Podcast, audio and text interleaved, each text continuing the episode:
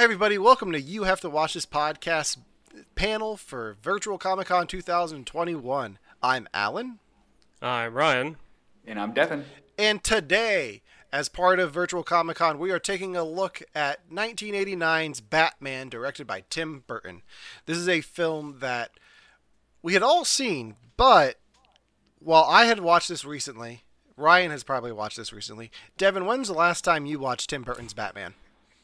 I sat down and thought about it last night. I think it's been 26 years. 26 years. So you have not watched 26 years since I've seen it. you have not watched this since you were how old? Five. 5. It was five. Yeah. Okay. So, That's why we're here. Devon has not seen this movie in 26 years. Uh, he just watched it for the first time since he was five. So, um, we're gonna we're gonna get into everything Batman, uh, 1989. All the all the Michael Keaton, all the Jack Nicholson, all the Robert Wuhl. It's gonna be fantastic. Um, so, before we let- let's get started with Ryan. What what are your thoughts? Like, what what is your history with 1989's Batman? Well, um, like Devon, I think the first time I ever saw it, I was five. But when I saw it when I was five, it was 1990. So it was probably like when the VHS first came out. Okay. Um, and it became a staple. In fact, I think this is the only movie where the score means as much to me as the actual film does, which is going to be a shock to you, Alan, because usually I'm the one out of out of the, the, the, the three of us when it comes to music that's just like, yeah, it was good. Yeah, Um, I've got, I've but- got the score behind me here on vinyl. Yeah, So- which is Ooh. excellent. But um, Yeah. it it really stuck to me. Whenever I watch it, I can't help but think about my childhood. Um, but because of that, this movie is my Batman. Michael Keaton is my Batman. Whenever I think of the Batmobile, I think of this one. Whenever I think of the Joker, I think of Jack Nicholson. So um, this is pretty much my core of being a Batman fan. Okay. For me, this is one that I grew up with, but I Batman Forever is my Batman movie. Like that's the first one I remember. I had all the toys for it, it, it because it came out when I was four or Wow. five. Yeah. Um, so that was the one I grew up with, but I always appreciated this one. Um, I remember my uncle was still was still living with my grandmother because he had just graduated high school, and they had this on VHS. Like I, I would always look at the tape. I never, I wasn't allowed to watch it, but I remember looking at the tape like, wow, that Joker looks fantastic. um, so I grew up with this one. This is one that obviously I collect a lot of stuff from it. Uh, I've got I've I collect everything Batman that I can get my hands on, uh, especially if it's cool like action figure toys like the one behind me. Um, but I really appreciate this movie. I love the score. I love the the set design. Um, the performances are great. Um, so yeah, this has always been one of my favorites. Devon, why did you wait 26 years to watch this? Yeah, I don't know. I think it's one of those movies where I've seen, and then just so much of the elements of it are what I think of when I think of Batman. I just go, all right, I've seen it. I don't need to see it again.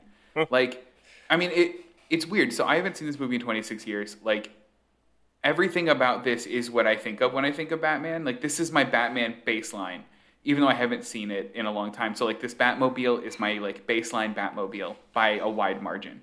Uh, the bat signal like is my like default bat signal. Like the soundtrack is what Batman sounds like. If Batman sounds different, then it's just different Batman. But this is default for me. Um, so I remember a lot of the elements of the movie.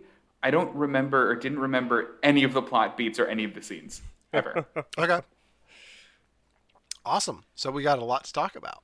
yes. Um, all right. So, uh, thank you guys for wearing your Batman t-shirts. I know you both. I tried. I like how Devon was like, Ryan's gonna cosplay. I'm like, Devon, what have I ever cosplay on one of these things ever? Oh, I wanted to put a lot of pressure on you to at least cosplay as something, and I figured you would end up as baseball fan. I- could, yeah. I mean, that's pretty much. I mean, well, Arsenal technically, but I, you're- it's I thought I thought about wearing my bat suit, but it's the uh, Christian Bale Batman. So I was like, yeah, no. Ooh, no. I, I've got the cowl, but I was like, no, I can't do I can't do Batman with the beard. It, bad things happen. oh, that would have been. Bad things happen when you when I wear the Batman cowl with a beard. Like I wore it once to a Penn State game, uh, just filming a, a, a sketch, and some guy came up to me and rubbed my beard. He's like, "Batman doesn't have this." And it- it- it Who's was- it this was- guy? It was on. horrible. This was You got attacked way- by a bro. yeah. Yeah. It was No way before. COVID too. So, okay. Um. All right, in the chat, uh, we have friend of the show Preston stuck in the hospital with a rare blood issue when I was a child for probably four, probably four years old, and all I remember was having the Batman and Batman Returns playing on the hospital VHS. Keaton's Batman will always be the best. So I think that leads us into a, a good uh, question to start off with. Devon, how does Michael Keaton's Batman hold up for you after 26 years? Great. So this is where I want to make an important distinction and maybe have another conversation. But Bat- Michael Keaton's Batman kills it. I love Michael Keaton's Batman. I've always loved Michael Keaton's Batman. Like I said, this is kind of baseline for me. I love his suit. I love his costume. I think the only thing that I could possibly comment is that, and it, it didn't ruin the movie for me. It made it a little bit more enjoyable. How noticeable it was that he couldn't turn his neck. Like Yeah. when he was looking up and had to do this, like all the way back, or like he was like, "Quick turn, quick turn." I'm I like, mean, th- that was a problem until The Dark Knight, because in Batman Forever, you have Val Kilmer just turning his whole body and giving Gordon the thumbs up. So that's always been a problem. Um, back when they first announced Michael Keaton as Batman, I don't know if you know this, but before the internet, fanboys were outraged that Mr. Mom was going to be playing Batman. Oh, Because come at, on. At that at that point in 1988, Michael Keaton was known as a comedic actor, and when you have Tim Burton directing a serious take on Batman, people were like, "Okay, you're going to get a real a serious actor to play this." And then you get Mr. Mom and Beetlejuice, and they're like, "Wait, what? No, that doesn't that doesn't sound right." Like I thought this is going to be serious. This is post uh, Frank Miller's Dark Knight Returns, so pe- like Batman's getting back to the the the Dark Knight and not and away from the Adam West campy Batman, where some days you just can't get rid of a bomb. Um, so a lot of people were worried when Michael Keaton was cast that it was going to be comedic, but it doesn't. It, it's not comedic at all. Like he's not Mr. Mom. Like he does. There's a little bit of his comedic charm in here, like that helps his performance as Bruce Wayne a little bit. Like especially the awkwardness of the the dinner scene with Vicki Vale. Like I don't think I've ever been in this room before. Like it was fun. um, yeah. so. Ryan, you're around in the '80s. Do you remember the the, the outrage? We were no, around in the 80s. I mean, I mean, like I was five in 1990, Yeah. and my dad, I mean, like he liked this stuff, but he wasn't anywhere near like as, I guess, like protective of like the geek things that he was into. Um, but I mean, I think it's traditional. I think every actor who plays Batman needs to get some flack before it happens because everybody has this idea of who Batman should be in their head. And then when they finally see it on screen, they're like, "Oh, they're good. You know, they're fine." Um, I don't know if uh, uh, Christian Bale had any flack though. I think people were generally okay with that selection. He didn't. Heath Ledger did when he played the Joker. Uh, Yeah. people are like a Knight's Tale is gonna be the Joker. That doesn't make any sense. And then you get Heath Ledger's Joker. Yeah. Um, Um, but yeah, no, the but when it comes to like holding up, like Michael Keaton is still my Batman. There have been other actors who have done Bruce Wayne better. Um, but I definitely enjoy the like awkwardness that he brought to the Bruce Wayne uh, to to to like Bruce Wayne's character. Yeah. Um, well, when we have a second, I do want to talk about Bruce Wayne because that was one of my that's one of my things about the movie. let's get it. Let's get into it.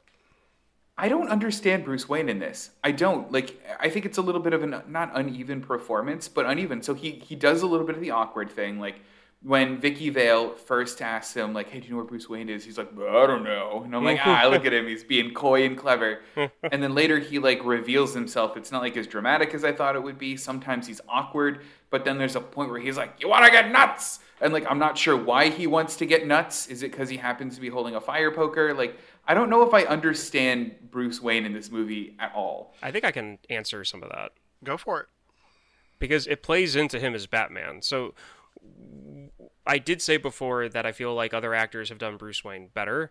Um, simply because those movies focus on the character as Bruce Wayne more than this one did. This is more of him as Batman than he is as Bruce Wayne. I feel like they played it to where Bruce Wayne is Batman. His personality is what Batman does. When he's not Batman, he doesn't feel comfortable. He's not sure of himself, and that's where that uncomfortableness comes from.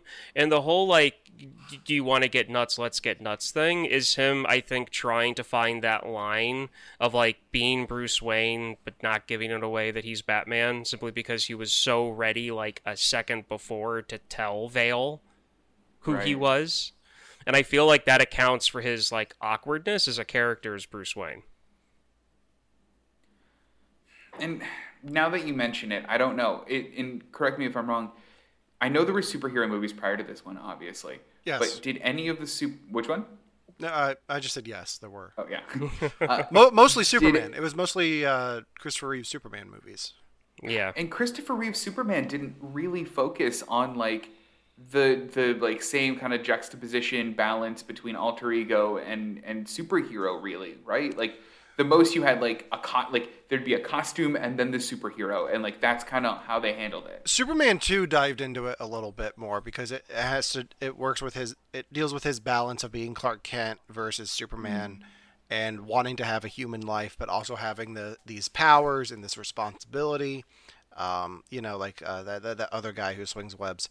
Um, but weird but in like in Superman 3 there is a whole Superman fighting Clark Kent thing because of reasons and it's a great scene uh, I haven't seen Superman 3 in years but uh, so they do they do dive into that in the later film. Superman the movie does so not so much. got it Yeah, like um I see that as Alan was explaining that I was thinking of I was trying to think of uh, a different Batman uh another Batman movie that kind of would be a good comparison.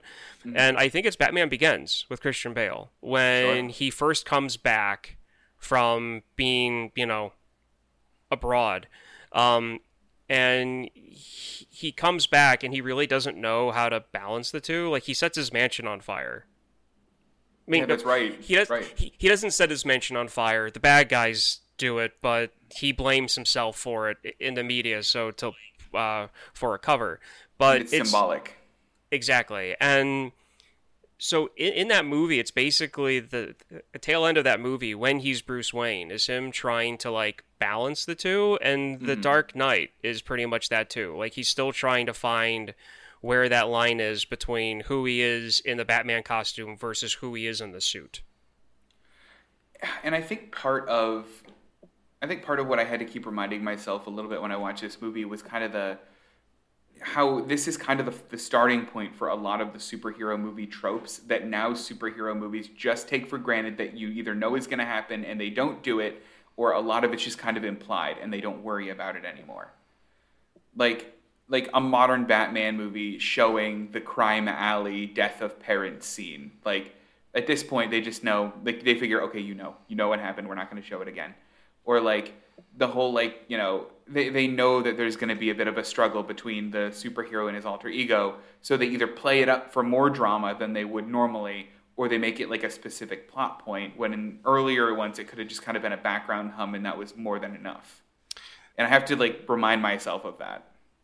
Yeah, the the film doesn't really dive deep into the the duality of Bruce Wayne as Bruce mm-hmm. Wayne versus Batman, uh, but I think the elements are there. I think it's in Keaton's performance. Like, I think the the the truest sense of Bruce Wayne that you get is when he's alone with Vicki Vale on that date Sure. night and with Alfred in the kitchen being embarrassed about the stories about the horseback riding. Um, I think the moment where they're in the Batcave and he she knows his secret because Alfred let her in the Batcave, uh, which is a big point of contention for a lot of Batman fans. Um, I, I think the moment where he's like, "I do this because no one else can," uh, shows like his true motivations. Like he's the only one who feels that he can do this, so he's the one. He puts this responsibility on himself because of what, because of his origin story, because of what happened with his parents. Um, and I think the um, Batman Forever's original script dealt a lot with the reasons behind that. Uh, and you don't get to see that in the final film. If we ever get to see the Schumacher cut, you'll get to get into that. um, but I know think we will. uh, I know you will. I, I I've seen I've read the script and I've seen the scenes that were cut, and it. it if they ever release a Schumacher cut, we will do an episode on it. I will say that. Good. Uh, Good, good, because good. without that, Batman Forever's title makes no sense. Like, because why why would you call the third Batman movie Batman Forever? Like it makes I it still baffles me to this day. Um. So yeah, I I think Michael I. So Devon, did the, the do you want to get nuts scene take you out of it? My chair is falling down. It took me out of it. It definitely did for like two reasons. I mean, the first reason is an incredibly personal reason. Uh, we used to live next to some relatively crazy neighbors, and I distinctly remember when I was like a little kid, uh, the neighbor went crazy. So the neighbor used to like pound on the walls when like she heard kids being kids, and she was awful. And one time, my dad ran outside into the backyard and shouted, "You want to get nuts? Let's get nuts!" Like at my neighbor and I forgot that was a movie reference until I just watched it again. And Hang went, on. that's what he was doing. Hang on. Your dad literally ran into the backyard Literally. And quoted this movie as a as a threat to the As neighbor. a threat. As exactly. Yeah, you've never met my dad. This totally tracks. I, I met your is dad. That checks out.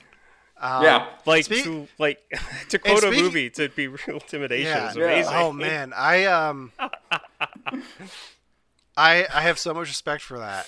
Uh, also, have- for all the Yeah. dads out there watching, Happy Father's Day. Happy Father's Day. Happy Father's Yeah. Day. Yeah. I have a lot of deeply personal connections to this movie that I didn't realize until watching it again. So this is a bit of a trip for me. But so that was one of the reasons it took me out of the movie was I was like, oh my god, dad. And the other reason was because uh, I I don't know if it made sense for the because like so if you're thinking you're Bruce Wayne, you're just in a suit and you have a fire poker, right? There is Joker, there is Joker's henchman who is carrying at least a jukebox, if not more, and then there's other henchmen who's probably carrying a gun. How much damage are you really gonna do with that? Slash, are you just distracting so you can get out of the situation fast enough? I didn't know if I knew what he was doing or why he did it. Um, I'm still fascinated about your dad saying it. So, so I have a question then. Did your dad ever send you to your room and like stick his head in the door and be like, "Never touch another man's rhubarb," and then slam the door? No, he didn't. Oh, man. But my Missed first ever toy as a kid was this Batmobile. Okay. I, I, I had the Batman Forever one, so Aw. So the, the, the, the scene that took you out Yeah. of it, I'm the way that I've always seen that was him just trying to end the situation faster because I think Bruce saw where things were heading mm-hmm. with that whole thing and he wanted to end it. He wanted to, you know, get that whole situation done and over with, so he did what he did. He Yeah. just ran in, made a bunch of noise, puffed out his chest, and got shot. And I, mm-hmm. I think the most interesting thing that we're not talking about in that scene is when the Joker says, "Have you ever danced with the devil in the pale moonlight?" That takes him out of it because he remembers that from his Right. childhood.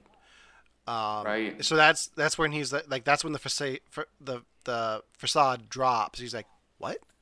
Like. Yeah. it- like that's when he's brought back down to earth from this performance that he's putting on. He's just trying to distract the Joker and protect Vicky. Um, which brings us to Jack Nicholson's Joker. Um, so Devon, what? How does the Joker performance hold up for you after 26 years? You know, it took. This was a different read on the Joker than I was used to. So, I said this last week in the podcast, and I was 100% like not joking, where I said, Who even is the bad guy in this movie? I wasn't kidding. I forgot Jack Nicholson was the Joker and that this was a Joker movie. Completely forgot. Okay. And that's why Alan was like, "We need to move on," because I was like, my head was about to pop, like seriously, about to just like blow a gasket. did, who did you think was the bad guy in this? So I know that in the lexicon of pre Nolan bad guys, there is um, there is Two Face, there is Mister Freeze, or, you know what I mean. There's Penguin. I thought this was Two Face. I forgot Two Face wasn't the main bad guy in a movie. Like he was just one of two. So I thought maybe it's Two Face because I know Tommy Lee Jones plays him.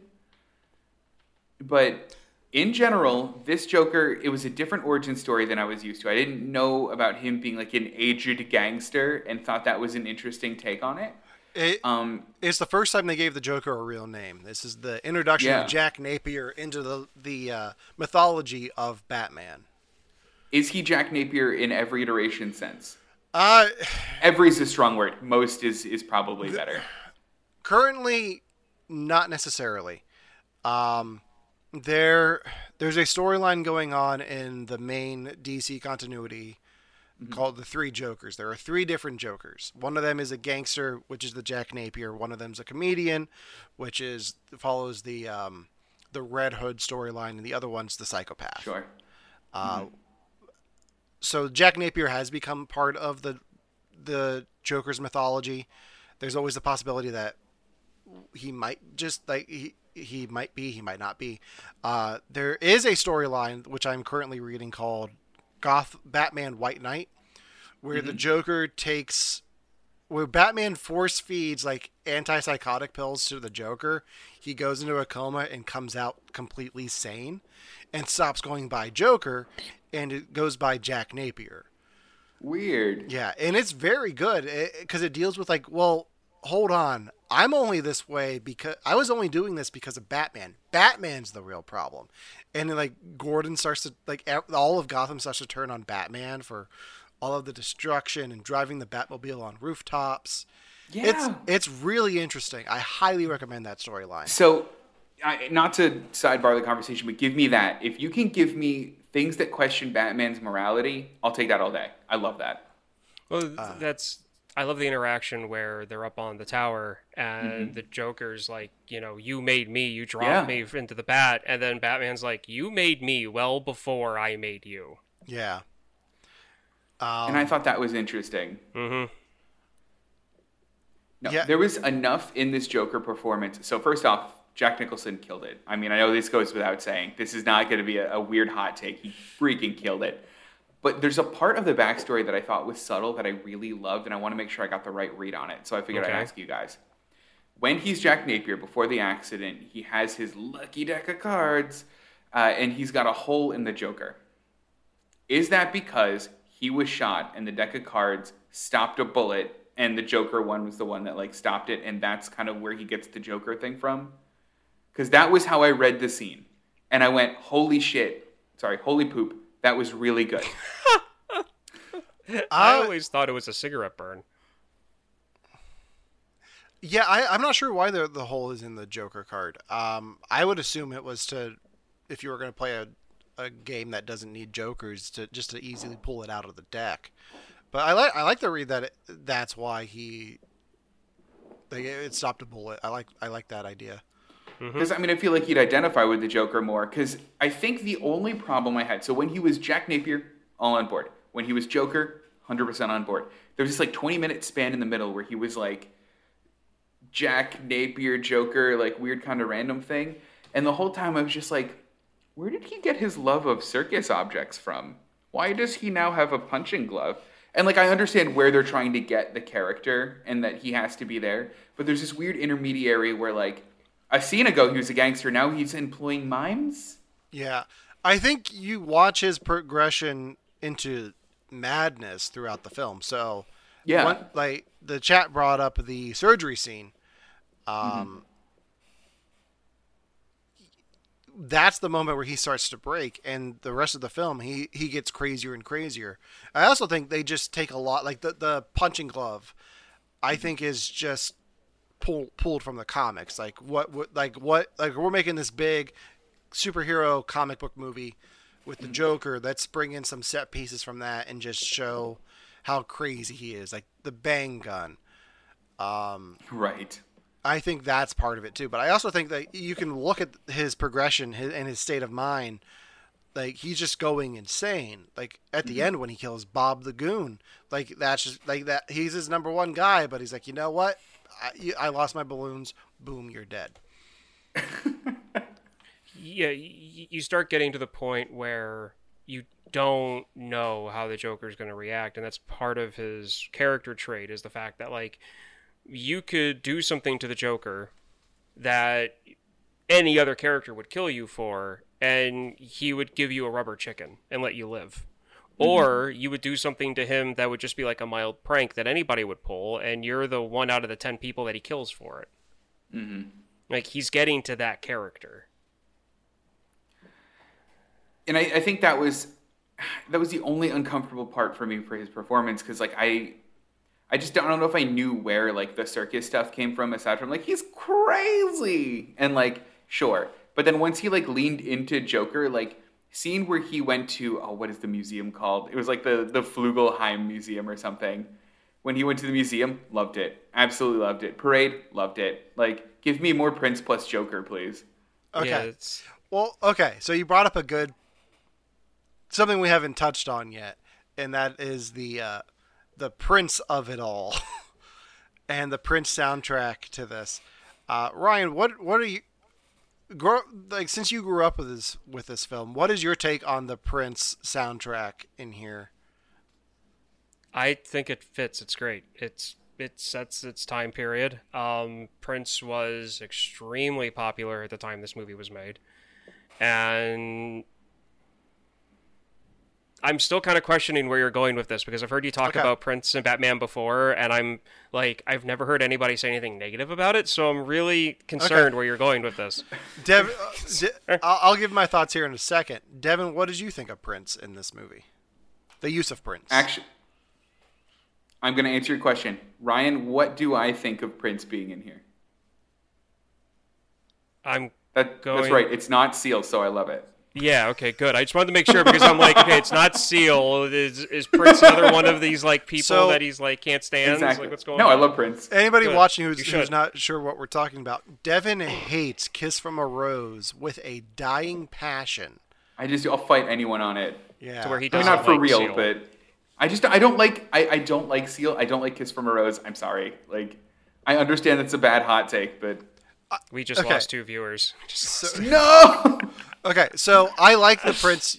I like the use of Prince in this movie. I think "Party Man" and um, "Trust" are fantastic musical moments in this film. My problem with it is, is it dates the film, where you have this Gotham, neo-Gothic Gotham that looks futuristic, but everyone else is like wearing 50 suits and like it, it's like a mid-century Gotham aesthetic with the costumes and the cars. You have the prints from the 80s, and it just feels like. I think I remember reading at one point Tim Burton wanted to this film to feel timeless, mm-hmm. but the only the biggest disadvantage of the Prince music is that it makes it feel aged. Like it ma- it sets it in the in the 80s.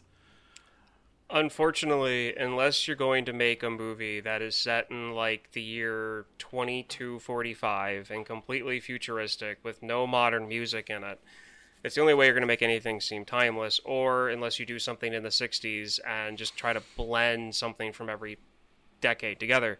The fact that this was made in 1989 to be timeless and we're 30 years past, it's going to be it's going to be dated. Um, Yeah.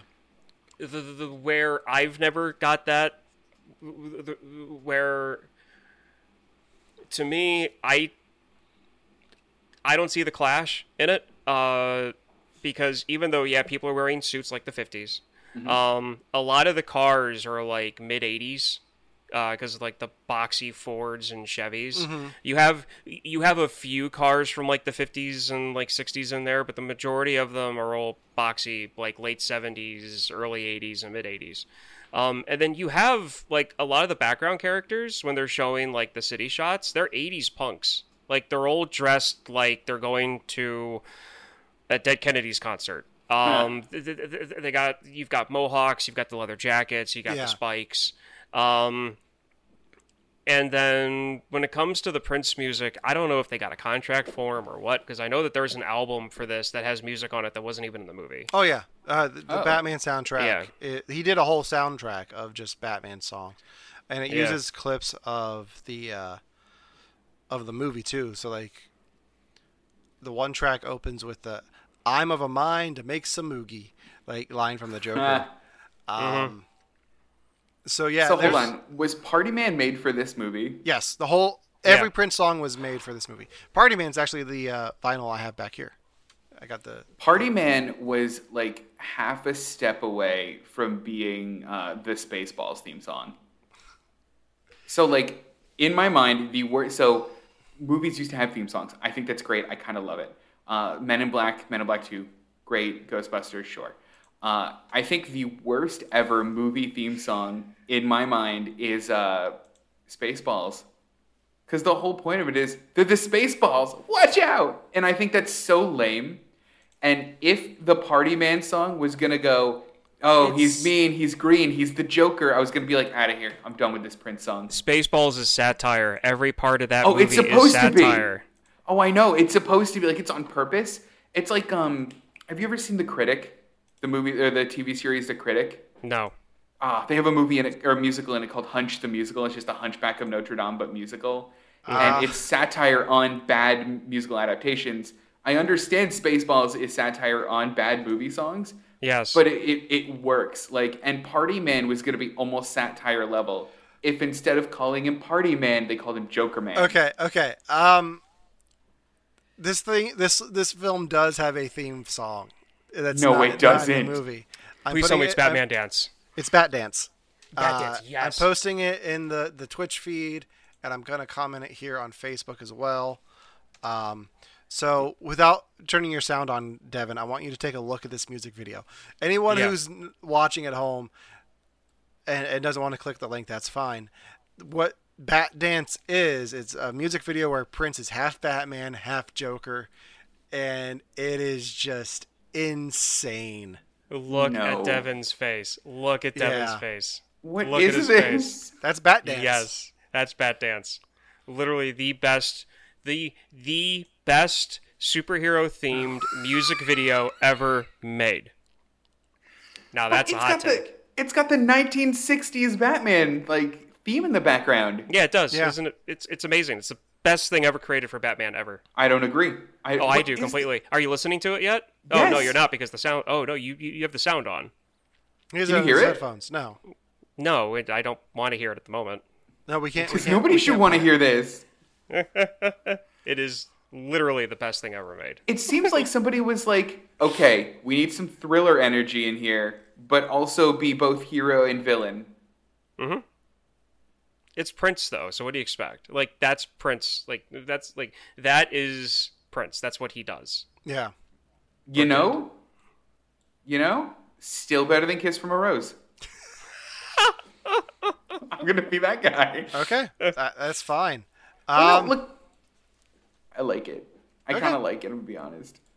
It, it. I mean, listen to it without watching the music video at some point.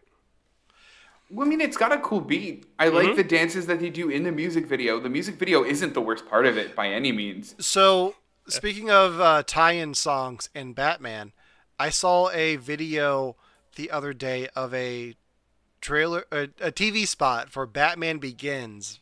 That before it was in theaters, there was a, a, a TV spot where it was Christopher Nolan's Batman, so Christian Bale, Katie Holmes, all of that, set to Nickelback. No. Someday by Nickelback. Yeah. It was so off putting that I was like, this makes no sense at all. Warner Brothers, what were like? It had to be on the WB, uh, like during an episode of Smallville, and I was like, that even then, it do- I can't justify it. Like it makes no sense at all. Those two do not mix. it's I like mean, oil okay. and vinegar. So Like, keep them apart. here's here's here's the defense for that. So when you're looking at Nickelback, take away the internet's outrage for the band, and you look at how much money they make, the awards they've won, number you know sales, platinum, gold, whatever record, whatever that tier is, and you're a suit bean counting, you know, when it comes to like, okay, so what band are we going to get to mix with our product that's going to to make it successful by the numbers? Yeah. At at at that time, Nickelback. Go back. Yeah. I I mean it's just so like it doesn't fit the the the tone at all. Like I guess Hans Zimmer No. was still working on the score, so they didn't have that. But I I get it. It's 2005. This is three years Yeah. after Nickelback, like after Chad Kroeger and Josey Scott had Hero on Spider Man. So That's right. Forgot Um, about that. all right, it, looking at the chat, another bad guy in the film is the character of Carl Grissom, played by the late Jack Palance. Guys, I just want you both to know you're my number one, a guys. so let's talk a little bit about the side characters in this. So you have uh, Carl Grissom as the the mob boss of Gotham. Do you guys know Jack Palance from anything else? the I name sounds so recognize him, That's familiar. about it. Did you ever see City Slickers? Yes, No. He's Curly. he's the cowboy. Yeah, he's the cowboy. Yeah, he sleeps with his eyes open. and then his yeah um yeah he he has a, a smaller part in this but he he he his presence is felt throughout the whole film because everything that joker does is based off of his empire Yeah. um Mm. and i think they could have easily he was also in the movie shane uh, have you guys seen shane No. I didn't even know it was a movie. Well, I- I saw Shane yesterday, but I haven't seen the movie. Are you making a, a, a my terrible uncle joke? I'm making an Alan joke. Thank you. um, shane, shane is the western that is playing throughout uh logan Oh. yeah Oh, okay. okay. We'll have to we'll have to watch that at some point. It's a it's a classic. Um, At least I have a frame for reference now for it. yeah, I'll uh, I'll have to put that on the list. Um, Well, that's another genre I don't know anything about. So like rom-coms and westerns, I just have never seen any of. yeah, I'm not I'm not huge on the western genre. I remember watching that in film school, so I'm adding that to my Oh. list. I think there'll Um, probably ever be one Western I'll probably ever pick to have you guys watch. Which one? I don't know yet. Is it All Quiet on the Western Front? It's probably Wild Wild West is the only Western cowboy movie I've ever actually liked. Oh my gosh, me too. I bought fake guns after that when I was a kid because I thought Oh, it was so boy. cool. I Um, didn't even do that. Okay, uh, what do you guys think of Vicki Vale as the love interest? Kim Basinger in here. Ve- uh, very late 80s and it fits. She wore a wedding dress to the party, and I couldn't get over it. I know still what? haven't gotten over. I thought it was a gag. You know, no, you know what? I'm sorry, but if you can pull off a milkman tux, or if you can pull off a wedding dress as normal pieces of clothing to go to a party like that, you rock it. But did if she you can pull, pull off off a wedding, oh, she did. If you can pull off a wedding dress at a evening party, you do it. Well, okay, The so whole he- time I thought it was a gag. I was like, she's gonna propose to Bruce Wayne or something, and it's gonna be funny in how she gets her It- picture. So it's her costumes get a special credit at the beginning of the film, which I noticed. They do. Uh, so I think they do that to make her stand out because being the love interest in a superhero film in the '80s was kind of a big deal. Because do you guys know Vicki Vale from the comics at all, or anything? Uh, did you know the name? Does she? Does she turn into Oracle, or is that somebody else? I know. That that's Barbara Gordon. That's Batgirl. Okay, I know. I know. Like they have like a whole like Birds of Prey. Like a lot of these people end up superheroes. Vicki Va- Vicki Vale's always been um, the.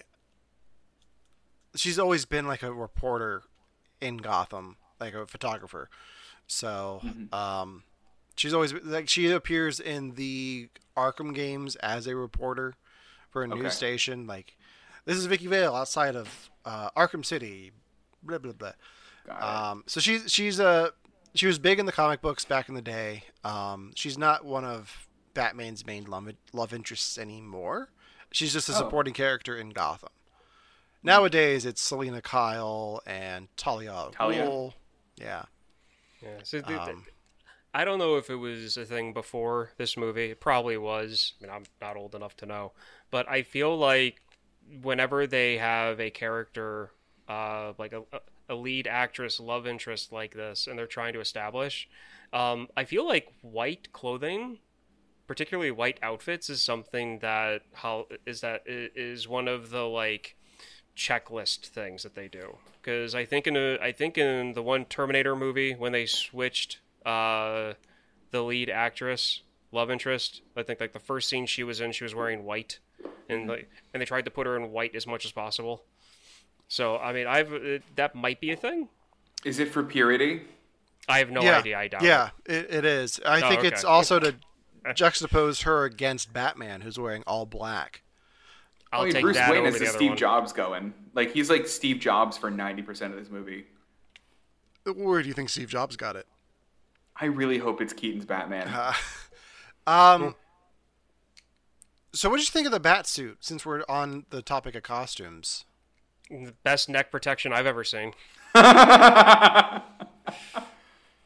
I mean, this is this is the bat suit for me. I mean, if you show me any other bat suit, I'll go, okay, they did it differently. Okay. If you show me this bat suit, I'll go, okay, that's the bat suit. all right. Um, all right. Let's get into some other side characters here. So we have Harvey Dent here. So Devon, you said you thought Two Face was the villain of this. He's Yeah. not. He is in this film though. He's just the district attorney, played by Billy Dee Williams. Can't tell you how much that like shocked me because I know Tommy Lee Jones plays Two Face, Yes. and I was like, wait, Billy Dee Williams is Harvey Dent? What happened? So I don't know if you know this about Warner Brothers, but they don't like to keep consistency throughout their films. See Justice League. Uh, so what happened was Billy Dee Williams signed on to play Harvey Dent. He did so knowing that the character becomes Two Face down the line. It was never supposed to be in this film. It was going to be in a sequel. Um, there was a version of Batman Returns where the Christopher Walken character, I almost said Christopher Reeve, Christopher Walken character, Max Schreck, was going to be a corrupted Harvey Dent. And at the end of the film, he was going to become Two Face.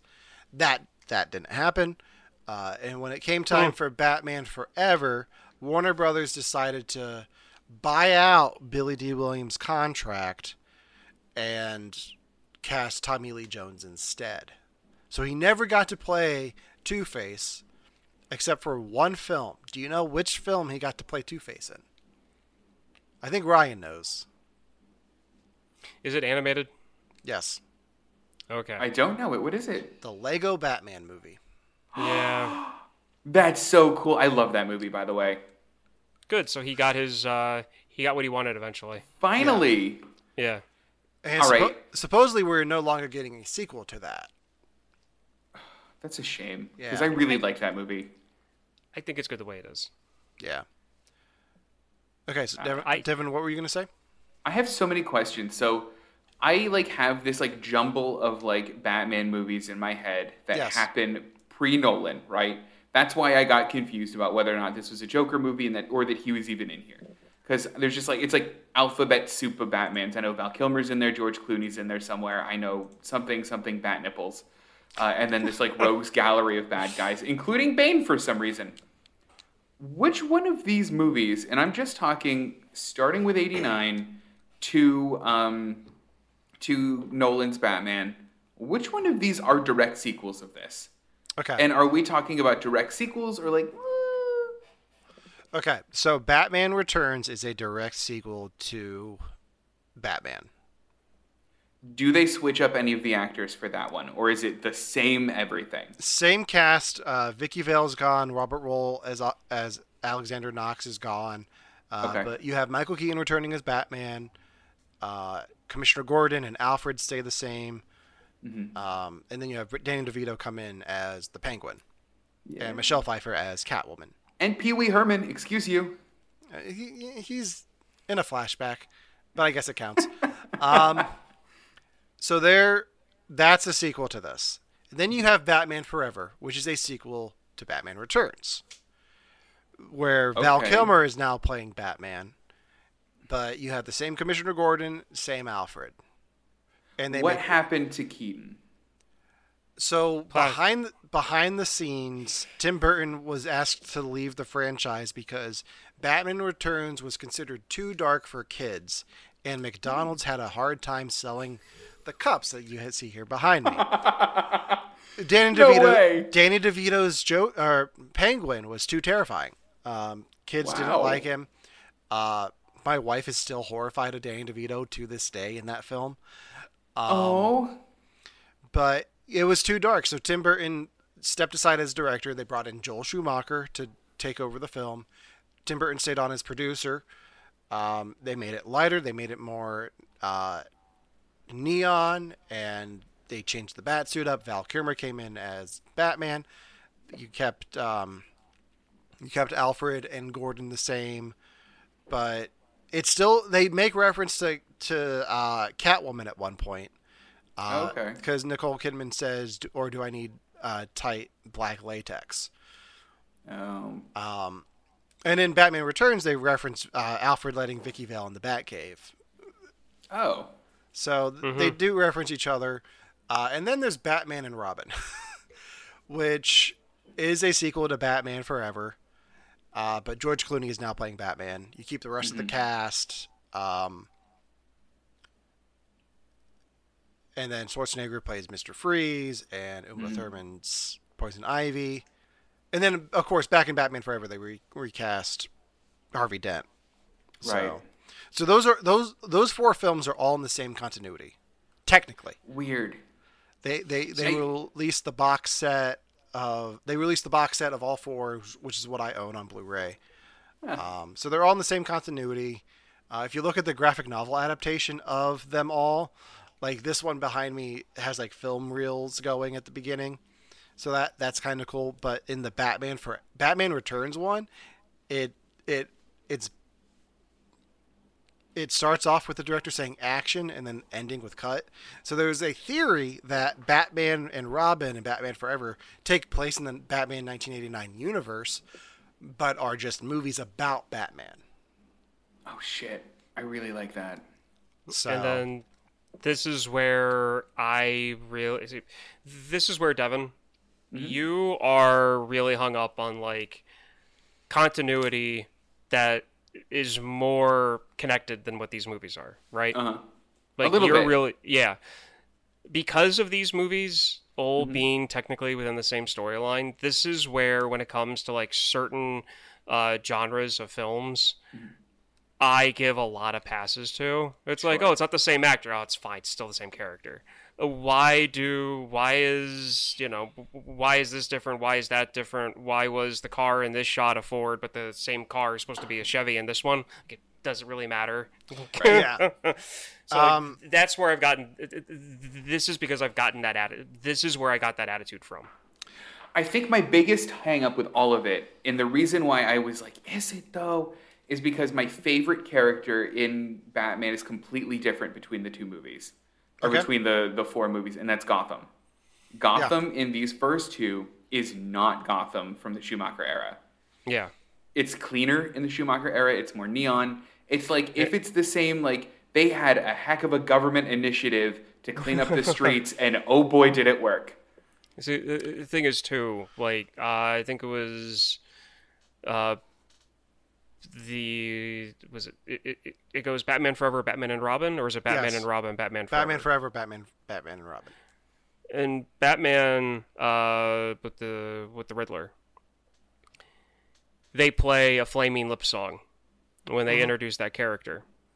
In the Gotham world of the first two movies, you would not put a flaming lip song on the soundtrack.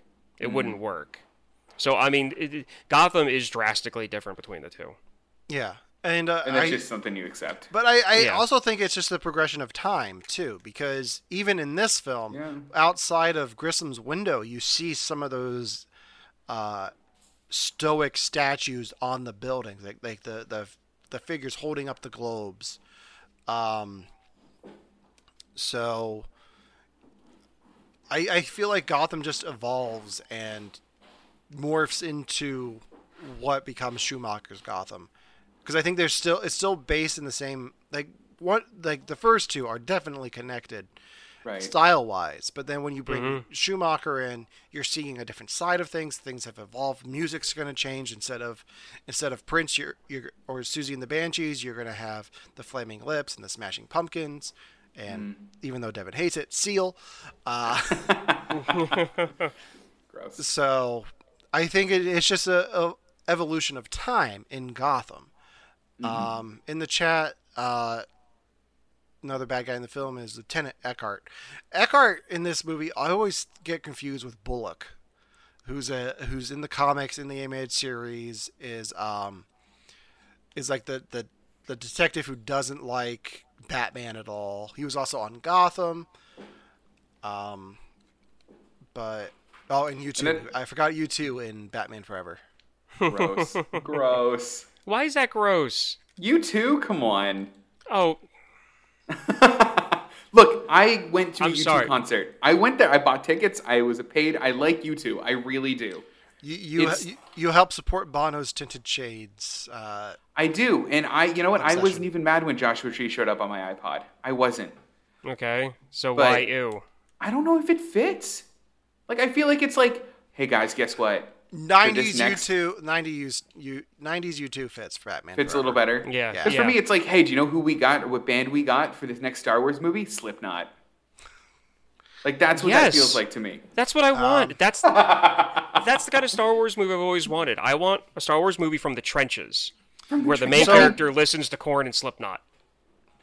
Well, the good news is you can listen to whatever you want if you want to do the direct sequel to Batman 1989, which is coming out next month. Uh, DC Comics is doing a Batman 89 comic line where they continue the storyline of Michael Keaton's Batman, where Harvey Dent is designed after Billy Dee Williams.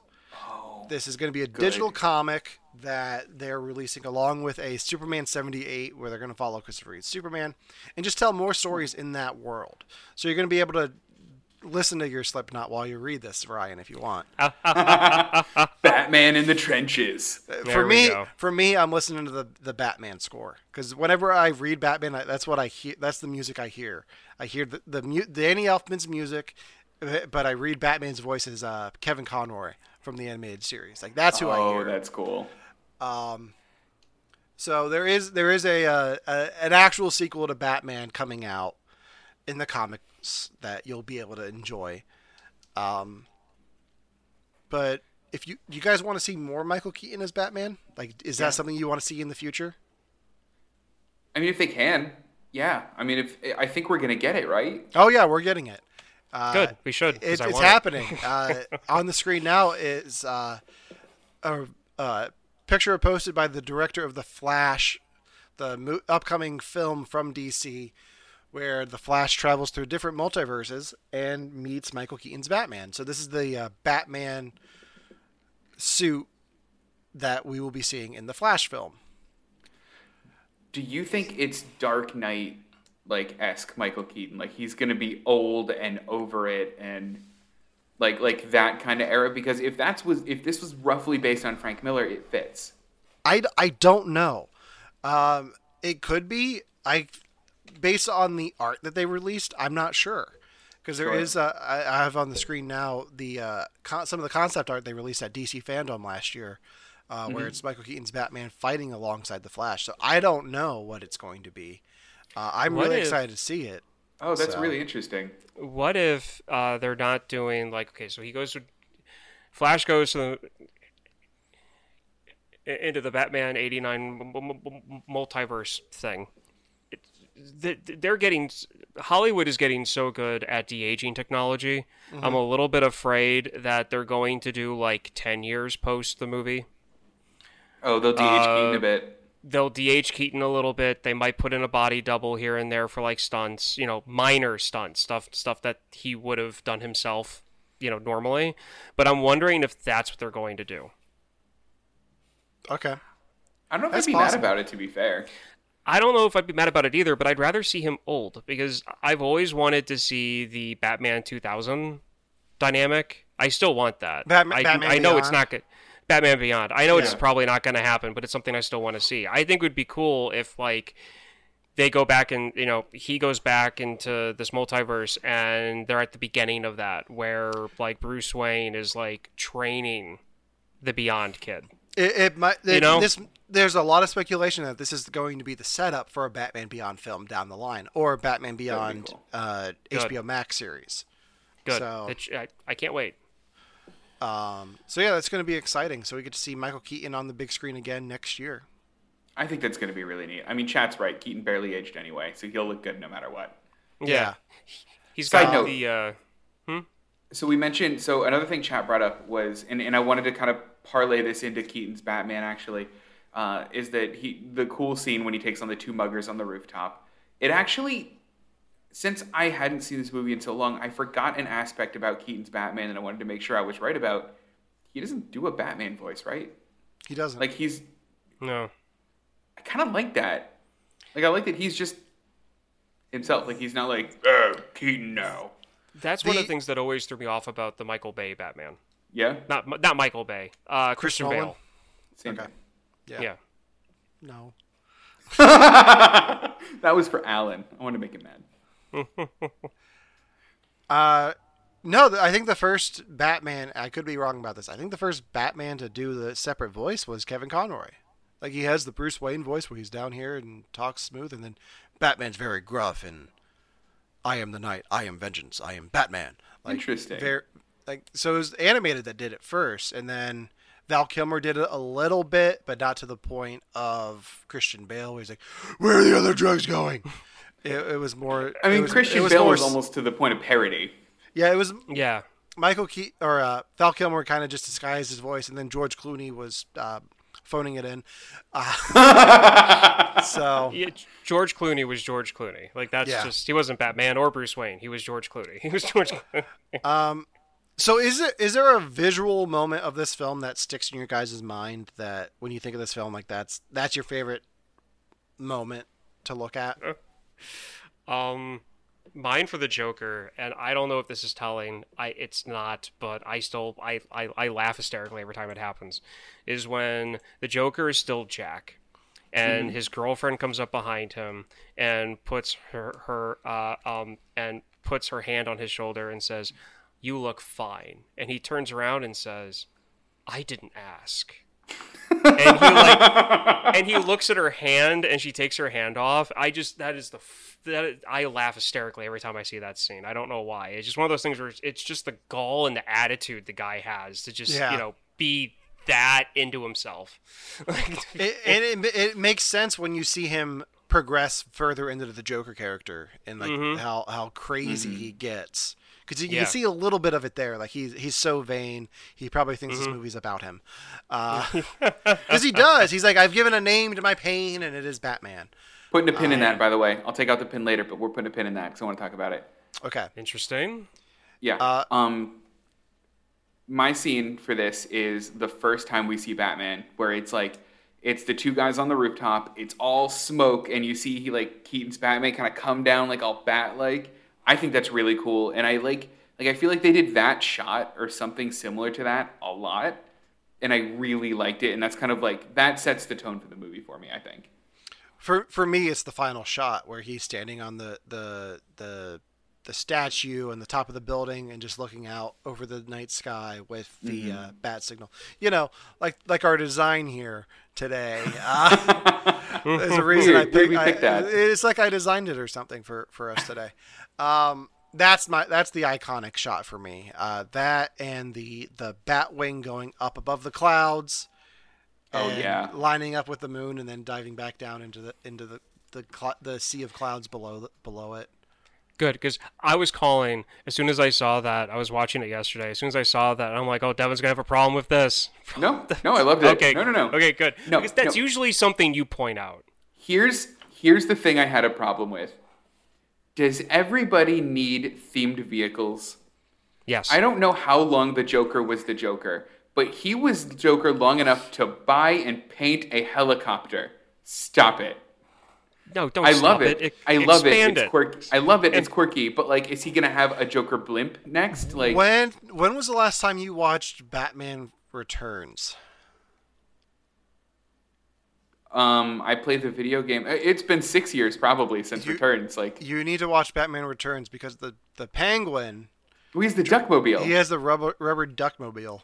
Yeah, but he then well, so the Joker in this one has Joker Van, which you need Joker Van, but he doesn't also have Bird. Like he doesn't have like Bird helicopter too, or like the Penguin sub. I mean, unless he's got, does a he's, he's got his umbrellas. So Oh, true. and there's there's understand so they only show one helicopter right Yeah, and he took over what like the the the the the top gangsters like kingdom Mhm. i guarantee he has a helicopter and i'm pretty sure that green and purple paint didn't cost that much down at you know the, the, the, down at the local hardware store Right, but if you're a, okay, so if you're a bad guy and your deal is I can do anything I want and I'm going to do anything anywhere, And I'm not gonna get it, you know, arrested. whatever, I- Yeah. and, and I won't get arrested. Like I don't care if people know that I'm coming. Wouldn't it be better to not paint your helicopter so then you can just be anywhere and do anything? Not Oh no. guys, I think Joker's coming to rob us. There's this green helicopter. Oh, yep, he's stopping above us. All right, um, you want to call the cops? He's coming. Oh, yep, there's the ladder. here's here's here's the thing. If you're that invincible as a criminal, I'm gonna have theme music blaring out of speakers off the thing so people can hear me from five miles away. They're gonna go. Is that Eve Six? Yeah, So- I think that's an Eve It's Six Eve song. Six oh is no, your here comes theme Arno. here comes So- Ar- So here's my thing with it. Um, like, so the Joker takes over the broadcast several times. So he's got Loved it. Mm-hmm. yeah. what what took me out of it, like the whole helicopter thing, I can buy into. What what what got me was he makes that commercial where he's like new Joker products, and he has this like his own theme music playing behind him. Oh my god, loved it. which I'm like, okay, so either he's also a musician and was able to compose this himself, or he hired somebody in Gotham, like, hey, I need this quirky, like, fun commercial music. Like, he just found Danny Elfman in Gotham somewhere. Like, hey, can you do this for me? Like, hey, Oingo Boingo, can you please help me out? Boingo boingo. Here's, Okay, Um, so okay, so here's my thing with it to where like that's never like been a thing either in movies. I had you guys watch the movie Toys. Remember? Yeah. yeah. Okay. You remember that scene in the hallway where they make the security guards believe they're watching MTV? Yeah. Oh, and they yeah. play that song that's an actual song like it's not something that's made up it was a real like thing Mm-hmm. i always thought that song was just made up by the characters to distract the, the security guards until Yeah. like i was like 15 so and, and i saw toys before i saw this movie Mm-hmm. and so to me whenever something like that happens you know like oh it's a random how did they come up that song i'm like oh they did this in toys it's whatever No, here's here's my my thing is that one of his goons has a song in his heart and the passion to become a music like a, a musician, but he's got to pay the bills. And dang it, does the Joker have good health insurance? So he's doing that as his main job and doing music on the side. And finally, he gets recognized for his talents. And the Joker's likes art. He's an artist. They said that in his b- b- bio, in his medical records. He's, He's an also a artist, so- scientist and a chemist because those are Okay. different. So while, while we're on the topic of scores, Ryan, you said or music, you you said you Yeah. like you know the score to this. Yeah, I mean, even to the point where at the beginning, well, yeah, it's it's, it's kind of at the beginning when Jack turns into Joker and he falls into the pit. Like, I love the score of how it changes whenever Batman comes into the scene, like behind a character, when everybody's running around. You can hear the difference in the music whenever Batman like appears then disappears. And then when they're running, like everything about this movie and the score stands out to me. So Danny And it Elfman's. Danny Elfman's been talking about the score lately. Devon, do you have any Good. thoughts about it before I get into what Danny Elfman has to say about his work? This is what Batman sounds like. I'm sorry, Christopher. Yeah. No- whoever whoever did Christopher Nolan's. I'm sorry you tried. This is what Ha- Batman sounds Hans like. Zimmer. Hans Zimmer. Han- sorry, Hans Zimmer. You did Pirates well. This one not so much. Um, and Gladiator well. Just want to put that out too. They're So the Danny- same thing. It is the same Dan- thing. Danny Elfman's been doing some interviews and talking about Batman a lot lately, mostly because um, Michael Keaton's coming back and he's work like Danny Elfman's working on Doctor Strange. Um, so they're talking about Batman a lot. Evidently, when he wrote the the films, the the theme to this movie, he was on a plane and was running back and forth to the bathroom on the plane to the point where he concerned and scared the flight attendants and was almost arrested. What? Yeah. Uh, they're like, "What are you doing in there?" He's like, "I'm writing the score to Batman." like I'm writing. A Batman theme. uh, but he also has some issues with the with the score and it, its final uh, placement in the film. So the way it worked back then was he did the score, recorded it, scored like did everything he needed to do, and then handed it over to Warner Brothers to put to the film. And then um, they messed with the mix a little bit. So let me see. They did it the Oh. old school way where you do the score and turn it over to professionals who turn turn the knobs and dub it in. And the dubbing had gotten really wonky in those years. We recorded on three channels, right, left, and center. Uh, and basically, they took out the center channel, uh, the center, center channel music out completely. Ew. So yeah, that was my first lesson in how so-called professionals can take a score to a soundtrack, score in the soundtrack to a movie, and just do their thing non-committally. It's a very non-committal way. That is, it's e- easiest for them. Pluck it off to the side and just get the dialogue. So I mean, fair. I, Okay, I've so- li- I've listened to the score many times. If you have not listened to the complete score, I highly recommend it. Okay, so I had a question. Yes. So because it was messed up that much, as far as he's concerned, and it's one of the few movies that I'm actually like, yeah, no, I like the score in this because I can, you know, like I can hear it. When you're talking about left, right, and center channel, like, is, is that like taking away parts of his orchestra? Like he's it's taking part of his away. orchestration, yeah. So they might they might lower down like if uh if there's if the oh if the right channel is the percussion, the right channel is the the the, the brass. The woodwinds might be on the center channel heavily more. So you, you turn that down, you lose the oboe, the clarinet, all that stuff. Okay, so I think Look at I, it, look at it this way: it's like if I was talking and Devon was talking, and Mm-hmm. then we turned you down so we could barely hear you. gotcha. Yeah. Got um, which I think this all makes makes sense to me now. So it's probably why I like rock music and other stuff more than I like more complicated music because it's less stuff that I have to hear through. And I think Sure. that's why I like this more is because the like I can hear the instruments better because there's probably not as many playing at the same time. Yeah. Uh, I I think know the center channel was just 100% cowbell anyway, so it's probably better it was turned down. Yeah, and then in the sequel, they had uh, they one of the things that um, Christopher Walken said when he signed on. He's like, "I'll do the film, but the soundtrack needs more cowbell." Thank you, Alan. I'm being genuine because Yeah. Devon made me mad for a second. I'm like, no, no, no, no, no, no. We need more cowbell. I was like, we need more cowbell, Devon. um, all right, so in the chat, they're they're saying there is a uh, friend of the show, David says there is a deleted scene where Batman saves a little girl, and the girl says, "Is it Halloween?" Fair. I, I don't know about that deleted scene. I do know there is a delete, whole deleted sequence where um, they kind of hint at it in the film where Batman's on horseback chasing the chasing, chasing the Joker through Gotham. Um, How do they hint I- at it? Well, I think the, the the Alfred scene where he's talking about him falling off the horse and spraining his ankle, and that was the last day I gave him a, a riding lesson. I noticed that this time. I was like, oh, maybe that because that got cut out later on. In that sequence, we were going to meet Robin, and Robin was going to be part of this film. What? Yeah, How? Like just like little like J- little just Dick Grayson? He he yeah, little Dick Grayson. Uh, they they the chase goes through the circus, and then he gets involved and chases down um, the Joker with Batman. A Tim Burton movie where a Tim Burton movie in a circus. Please tell me Danny DeVito was slated to be the ringmaster.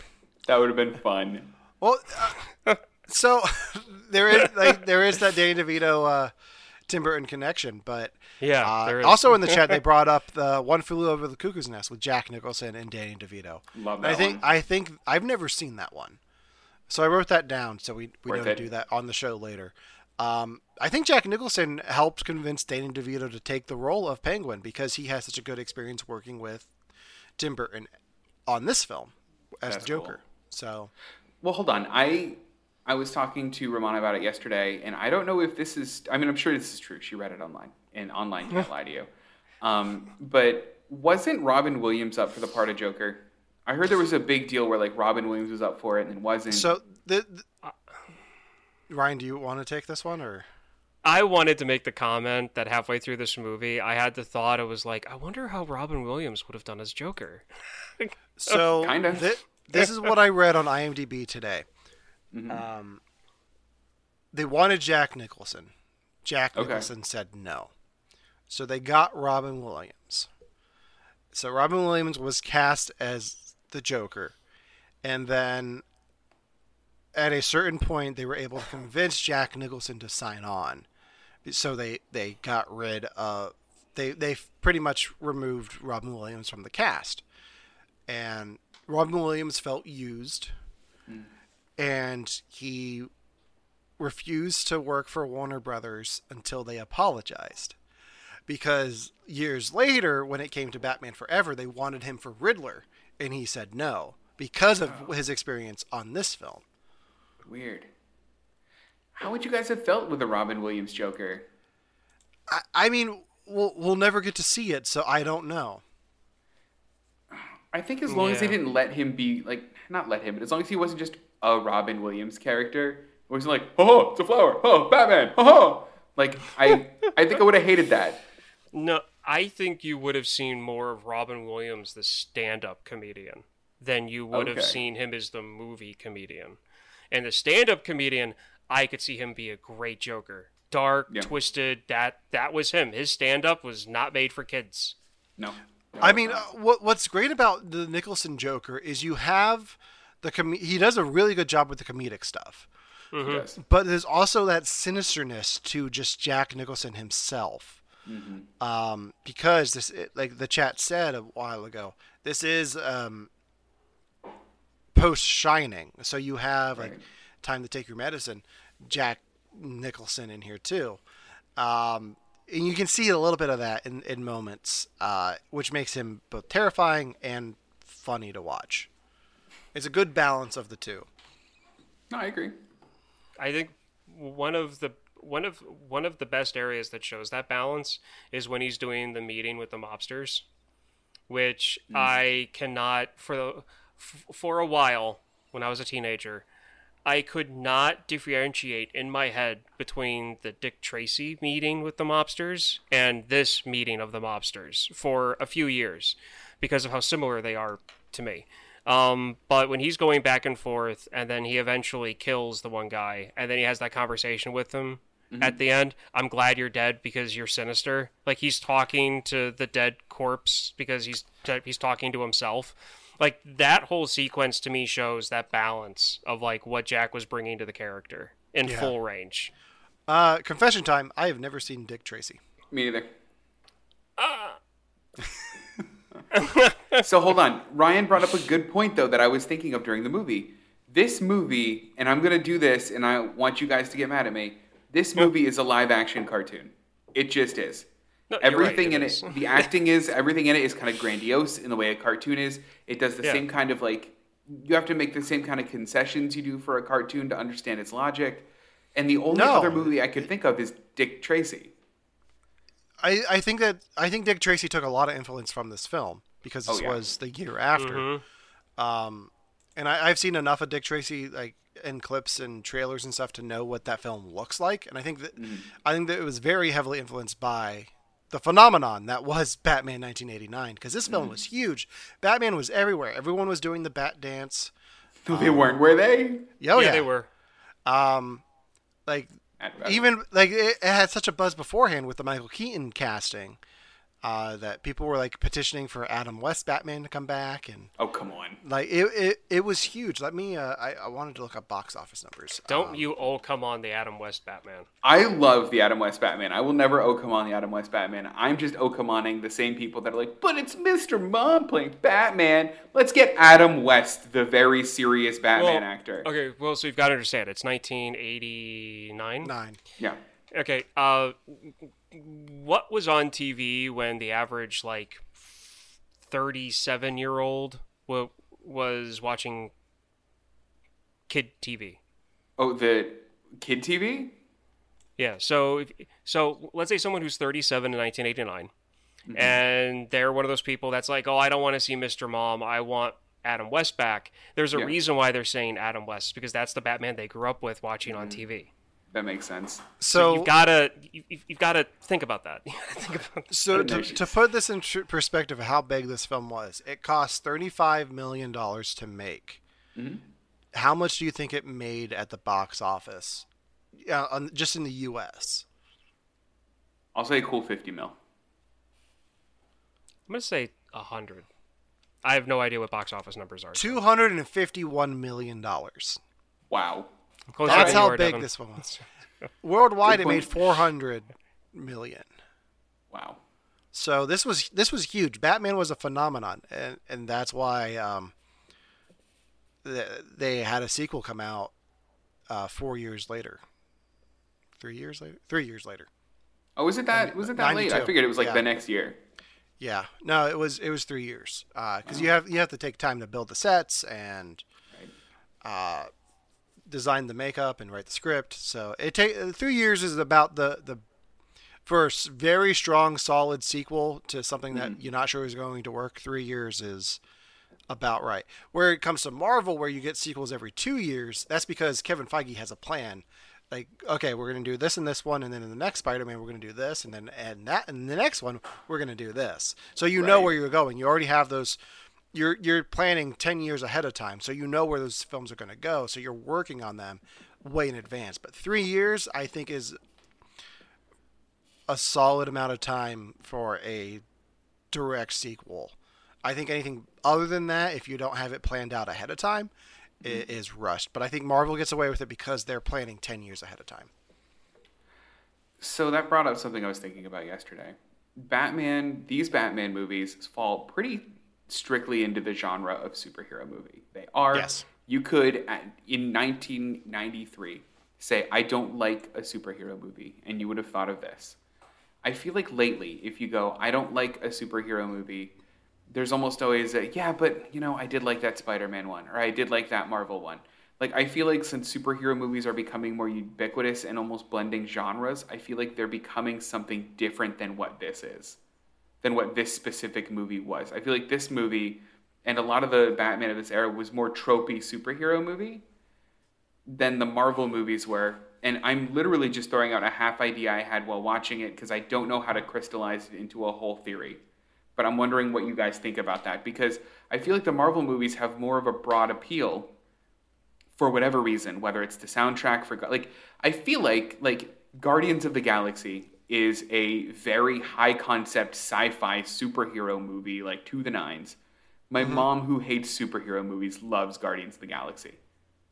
And she won't want like you tell her it's a superhero movie, she says I don't watch it, but she loves Guardians. I'm trying to figure out what's going on. Like what is Marvel doing that they didn't do in the 80s or 90s? It's be it's it's because these movies are other genres first. They just happen to have superheroes in them. It, Mm-hmm. it, just like with Kristen. She's over the superhero thing. One hundred percent at this point. She likes Ant Man. Do you want to know why? It's a heist movie. Oh. It's not as it, it's not a direct superhero movie. It's a take away the whole Marvel aspect to it, and mm-hmm. it's a heist movie based in a sci-fi storyline. Yeah. No, and I, I and I think we talked about this being a cartoon, but it's also just a comic book adaptation. Like it's just right. We're taking stuff from the page and putting it on the big screen. So Joker punching the, the TV with a mechanical boxing glove, that's from the comics. Um, the bat the Batwing flying through the city. We're going to use models, but that's going to be exactly what you would see in the comic book. So, I think that I think in the so like the, these Batman films, the Batman from 89 to 97 they're definitely comic book movies but then you get into the christopher nolan ones where he gets more into the character and more into the uh, the grand cinematic storytelling style that he does uh, with um, the different camera shots and setting it and like making it feel realistic. And then you get into the Zack Snyder stuff where everything's gritty and rough and um, yeah Yeah, it, it it's it stops being about a comic book adaptation, and they go, okay, let's let's make it either a different genre in and of itself that includes superheroes, or let's make it a character study. And by the way, that character happens to be a superhero on the Yeah. side. Okay, I think I I like that. Yeah, because I mean, now we're getting to the point where we're getting TV shows and movies about like about like that would have been considered superhero like one-offs, where like you get like oh like the boys. hmm Like, I wouldn't have thought that that that you know that a show like that would, would have never existed 20 years ago, and Right. not for the violence, just for the concept of itself Yeah. But now, Yeah. because of the popularity of it, you have it. Um, and now you've got 15, not 15, no, you've got like three or four other shows that are under the same type of concept. And pretty soon that's going to burn itself out. Yeah. And I, I mean, So- I think the the biggest thing to come out of the the superhero craze that we've been seeing lately is these smaller stories are getting adaptations. So The mm-hmm. Boys is on Amazon. Invincible is on Amazon. You get the Umbrella Academy on Netflix. So it's say like the comic book craze has taken has is starting to get away from the big two, the DC and the Marvel, and branching out into these other stories that you may not have read. Uh, one of my favorite shows the last few years was um, oh, what was the name of it? It, it starred Car- Cobie Smulders. Oh, is it uh, Marytown? No, not Maritime. Um, oh, I'm forgetting the name of it. It was based on a comic book. Uh, it's gonna Okay. bug me. It's, it's Yeah, one of my wife's favorite show. Um, but like you're getting these smaller stories now being told, and even even the big two are deep diving into their um, um, their their catalog of characters. So you have like a character like Peacemaker in the Suicide Squad with James that James Gunn's doing that's being released in August. He's getting his own TV show on HBO Max. Weird. Um, so uh, I so they're deep diving into that. Stumptown. Stumptown. I was so close. I had a feeling It was Town was in Stumptown. the Yeah. name. Yeah, 'cause, I mean- Stumptown is based on a comic book. Highly recommend that show. Yeah, because I mean, like, there's even movies that people don't really under like. There's a lot of movies that have come out since Spider-Man, since '89, um, that were based on comic books that people just weren't aware of, and I'm still running into people now who don't, you know, who don't know that the movie 300 is based off a comic book. Right. It's not based off the original, you know. The comic book is based off of the legend. The movie is based off the comic book. Yep. And then you have I Am Legend, the movie with Will Smith. There is a movie with Vincent Price that's basically the same thing. Both of those were based off a comic book. So I mean, like, there's movies coming out constantly that are based on comic books, and people just don't know. Well, and and to take that pin that I had earlier and just unpin it quick, uh, it that kind of thing even affected I think the pacing of this movie, where like not only so these like other kind of you know smaller niche comic book series are kind of doing so well or doing as good as they are because I think they're not necessarily relying on the same like adaptation from comic book kind of formula that this movie does. They're relying on, hey, this is a character study, this is a heist movie, this is a, you know what I mean, and a, and a superhero is part of it because pop culture is accepting of that right now.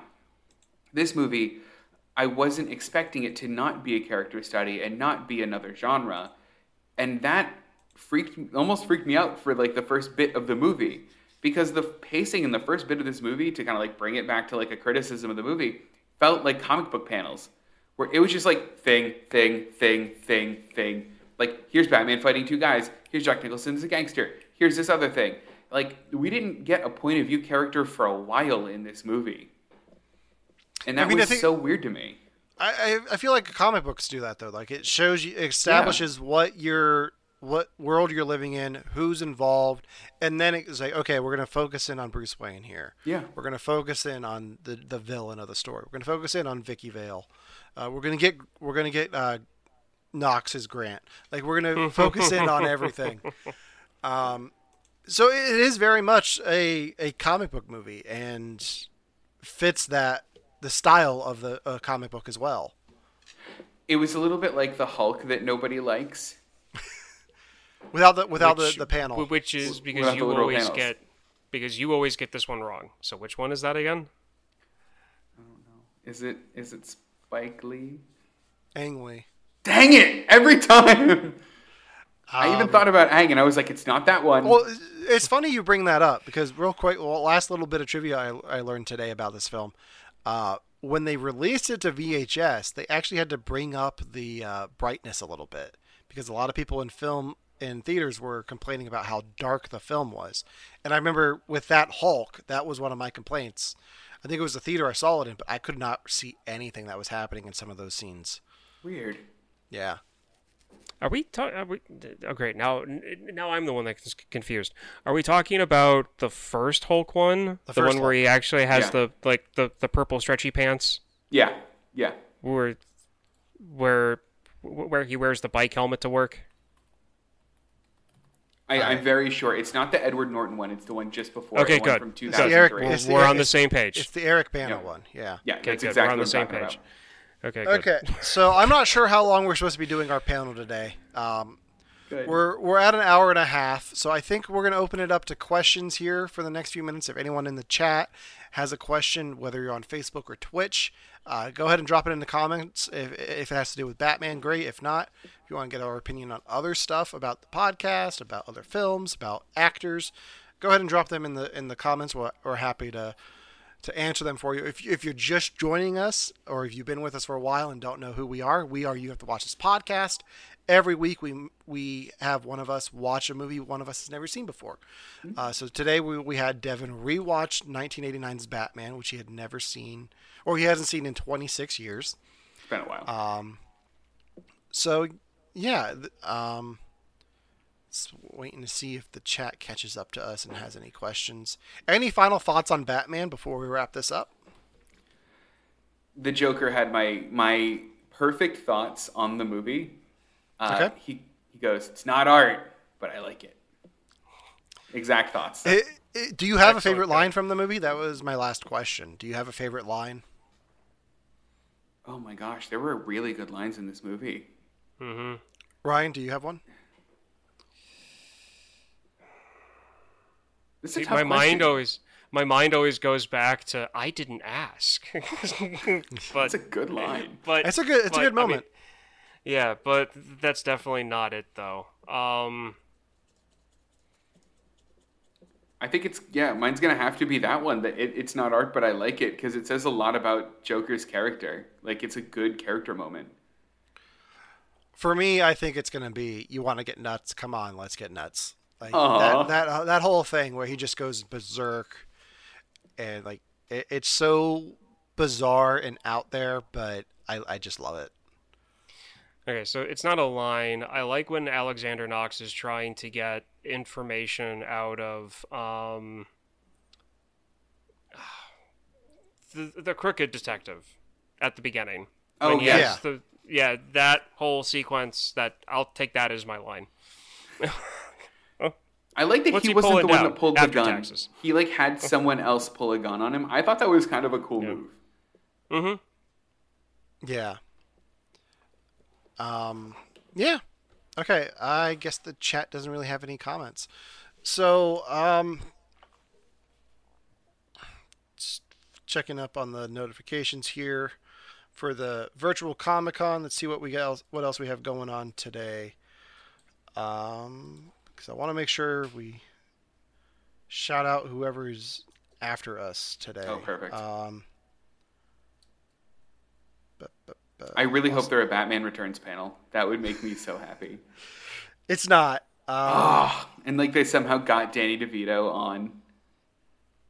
I, tr- I tried to get Jack Nicholson, but uh, he was too busy going to a Lakers game.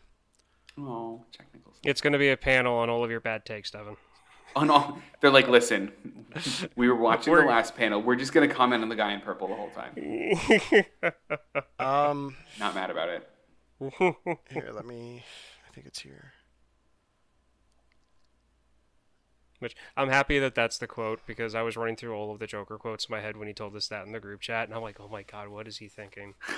Like, because the- because because the first thing I thought of was when Joker was talking to the fried corpse, and he's like, "I'm glad you're dead. I'm glad you're dead," and I'm Oh, just thinking, oh my god, like that's like the level of hate I Yeah. thought you had. Oh, for not this. at all. That's the level. Of, Oh, we got a question in the chat here. Uh, favorite bad guy of the Batman movie or comics in general? So, our favorite Batman rogue, I guess. Good question. Do you guys have one? I have an. I. I have a sarcastic one. My my sarcastic favorite's Calendar Man. Have you played the Arkham games though? I only played the one where he shows up and like on Christmas he'll tell you something, and on New Year's he'll tell you something. I feel like they do more with him in Arkham Knight. Probably. But So- what a silly bad guy. Uh, for me, Um, I always like Killer Croc. Uh, Do you? Mo- most, yeah, because they use him so, so strangely in the animated series. Like there's this whole episode called "Almost Got Him," where it's all of the the Batman villains playing poker together, telling the the stories about the times they almost got Batman, and like he like everyone's telling their stories and they show them and they go in the detail, and then Killer Croc's just like, like hit him with a rock. Like that's all he has to say. Uh, he always comes to mind. Um, I like Bane on the Harley Quinn show, and that's all I'm going to say about that show because we're not getting into the news about that this week because Can't talk about trying it. to keep this PG-13. So, um, Ryan, how about you? It's always been Mr. Freeze. Dang it, you took mine. Um, and the reason being is that I really like Mr. Freeze's character from the animated series.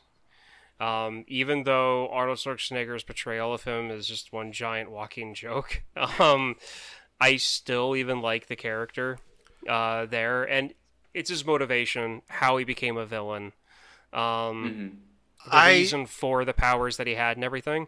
Um, and I was trying to think about why, or you know, like where to come to this decision, and he was probably I had I think I had three Mister Freeze action figures as a kid. Oh, Like I like I, I liked him that much that I had that many action figures of him. So I'll tell you in detail why you should read it, but they deep dive into Mister Freeze in the Gotham White Knight series that I told you about earlier. Yeah. And I, I can't say it here on the stream, but I'll tell you because it's spoilers. I'll tell you after the stream to get because I think this will make you want to read it. Um, Devon, what what's your answer? Mister Freeze is a good one because he does have that great story arc by Paul Yeah. Dini from the animated series Heart of Ice. Uh, Yeah. Devon, you have another one? Scarecrow. Like I like Scarecrow, Scarecrow? a lot. I think that his character design's always really cool. Um, except for when she's like a guy with a bag on its head. Uh, they can get a little bit more creative than that. But I like the idea that it's like personal psychological horror. And I, I just always like that. Again, if you can get Batman to question his morality and choices, and that bad guy seems kind of built for that, I like it. I, I do like Hugo Strange because he does know that Bruce Wayne is Batman at a certain Yeah. point, and like he messes with him and how he deals with how he messes with him with the, the aspect of knowing both identities. Yep. Uh, I think is very interesting, especially in the Arkham City game. I really enjoyed him in that. Like, that was really cool, yeah. like there's a mo there's a moment where if you go to uh, Crime Alley where Bruce Wayne's parents died, spoilers, um, you can pay your respects, and there's just this dialogue of Hugo Strange like, "How does it feel to kneel where where your parents bled out?" Like like it's just this, this this dark moment. Does it make you sad, full of rage, like, uh, or does that outfit make you feel make you feel better? um, it's just like this moment that just sticks with me, mostly because it's on the soundtrack in the Panic! at the Disco song from that game. But Oh, still, cool. like that moment just sticks with me. It's like, oh, that's just so dark. And of course, Mark Hamill's Joker. Like yes. Mar- Yeah. Mark Hamill's Joker, hands down, is the best Batman villain ever. Hmm. Um, but I will say, Alan Tudyk on the Harley Quinn show is pretty good too. oh, is he Joker in the Harley Quinn show? He is. Uh, I there's need a to moment. watch this. There's a you do. There's a moment where he finds out Bruce Wayne is Batman. He's like, "Whatever happened to that Wayne Tech electric car? I paid pre-ordered it and I never got it, Bruce. What's that about?" So Um, the I would have to say in the Nolan movies, the Scarecrow is my favorite villain Sure. because I I love that actor. hmm He is amazing. Who is he? Cillian Murphy. What else He does is he a- play? Peacock, He was in. Red Eye. I don't know if I know those. He was in um, 28 Days Later. Oh, yeah. he He's the main guy in 28 Days Later. Yeah. Uh, Oh, he's in Peaky Blinders and Inception and A Quiet Place Part 2 and Dunkirk. Got it. yeah. hmm He's an amazing actor. I highly uh, if if uh, if people want to see like the best that he can do, I recommend Peacock. What, what is Peacock? Uh, it's Like the streaming service? no, it's a movie, Okay. and it Yeah. he, he it's a great character movie. It he Okay. does an amazing job at it. Interesting. All right. Yeah, I'll have to check that out. Um, Okay, so we're gonna wrap this up. Um, make sure to head over to our friends over at the Blurred View. They'll be doing their panel at noon today, so in just about 20 minutes here. Their panel is going to be anime for astrology nerds. Anime you should watch based on your zodiac sign and more. So you can, uh, I'll, I'll uh, put the link to their page here on Twitch here in a second. Um, Devon, do you want to tell everyone where they can find you have to watch this podcast for me while I do this? Absolutely. So you can find You Have to Watch This podcast on Spotify, Apple Music, the uh, purple icon for uh, that Apple podcast. Uh, you can also find us, I believe we are on um, Pandora as well. We have our YouTube channel if you'd like to watch us on YouTube. All of these videos are recorded on Twitch, uh, and you can find us live on Twitch whenever you want. Did I miss any? I don't think so. Didn't even have a business card this time. Nailed We're it. everywhere. It- we're- if you look, if you listen to podcasts and you enjoy podcasts, I guarantee you we're on that. You can find us at You Have to Watch This podcast on literally anything. Yes, uh, we're on TikTok. Um, We are on TikTok, right? And we're on Instagram. yes. All right, so I've got that link there on our Facebook chat. Give me one second here. By the So, way, I'm uh, googling anime for Aquarius. Yes, I, I'm kind of interested to find out what what it's going to be. It says I'm gonna hate Death Note. Sorry, I don't agree with that. Internet. What does uh, what does Gemini say? Well, why, why don't we all tune into the panel and find out? I think we should. Yeah, I think we're going will. to. We will. Um, that's not what I want. But okay. Uh, so yeah. So make sure to like us on Instagram. Fo- Follow us on Instagram. Like us on Facebook. Follow us here on Twitch if you haven't already. Um, it's been a pleasure being part of Virtual Comic Con today. Absolutely. Um, but actually, it looks like the uh, the panel has been pre-recorded, so you can go check that out now. So I will put that description, the, the videos in the uh, the chat comments if you want to go get a head start on that. Oh, it's cool. Uh, it's also in our Twitch feed comments right now. So you can go check that out. Or in true con fashion, if you want to get up, stretch your legs, go get a glass of water, um, buy stuff that you're gonna you're gonna take home. And be like, look what I got! Like, go do that. That's great. Um, until I cannot wait until the day where we get to do a live panel in front of people at an actual Comic Con. That's one of our goals for the next year and a half. So we're definitely going to be doing that soon. So thank you again to Virtual Comic Con for having us. It's been a pleasure. We hope you guys have enjoyed our panel um, talking about 1989's Batman. If you wanna, if you missed part of it, make sure to follow us on YouTube. We will be posting this here shortly, uh, probably in the next day or so. Um, so make sure to follow us there. Subscribe to us on YouTube to catch up on everything. You can also subscribe to wherever you get your podcast from. We'll be releasing an audio only version of this on our podcast feeds on Apple, Spotify, uh, anywhere you can get your podcasts. Uh, so make sure to check that out. And until next time, for you have to watch this podcast, I'm Alan, I'm Ryan. and I'm Devon. and never touch another man's rhubarb.